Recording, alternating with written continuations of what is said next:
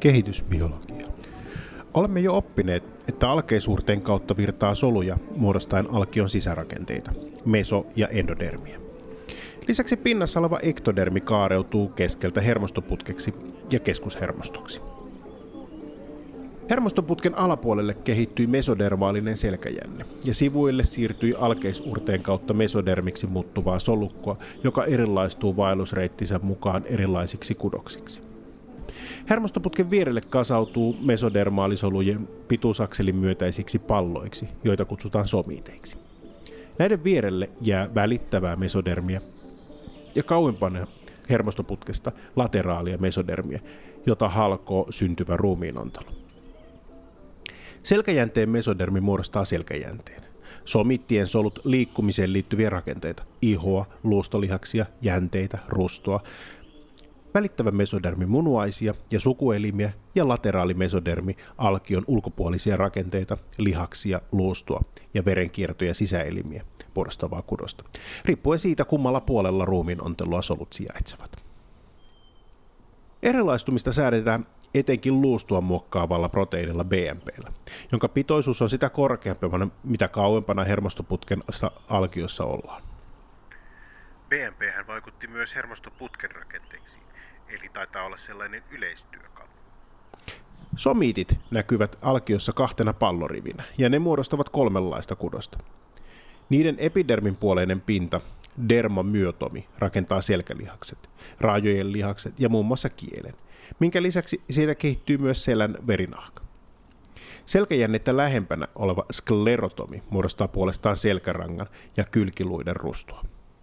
Ei siis ihme, että somittien säätely tapahtuu sekä selkäjänteestä että epidermistä käsi. Lähtevät liikehermot halkaisevat jokaisen somitin, jolloin selkärangan luut koostuvat kahden somitin puolikkaan yhtyessä, samalla kun hermo tavoittaa kehittyvän lihaskudoksen. Mesodermi kehittyy siis lihaksiksi, rustoksi, luusti ja niin edelleen. Mutta miten me saadaan rakentumaan näistä jotenkin tunnistettavia olentoja?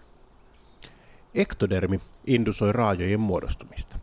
Tällöin havaitaan raajasilmun muodostumista, jolloin paikalle siirtyy luuta muodostavaa lateraalia mesodermiä ja lihasta muodostavaa somittien mesodermiä. Raajan induktio alkaa fibroplastien kasvutekijästä, jonka erittyminen saa raajan muodostumisen alkamaan.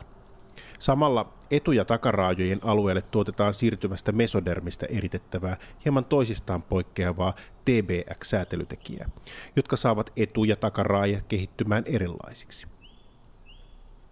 Raajan säätelyssä merkittävää ektodermialuetta kutsutaan ektodermiharjanteeksi, jonka määrää paitsi raajan kehittymisen, myös sen kehittymissuunnan. Harjanteen reunalla on nimittäin polarisoiva alue, joka sijaitsee käsien tapauksessa kainalossa. Mikäli harjanne jostain syystä siirtyisi alkion olkapäähän, kehittyisivät kädet kokonaan ylösalaisin. Harjanne erittää Sonic Hedgehog-säätelytekijää, joka vaikuttaa raajan pituussuunnan lisäksi epäsuorasti myös esimerkiksi sormien kehittymiseen.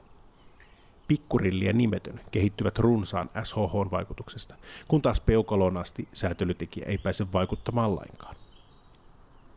Raajan kehittymisessä oleellisia ovat myös hoksgeenit, jotka kaavoittavat etutaka-akselin lisäksi raajojen osat.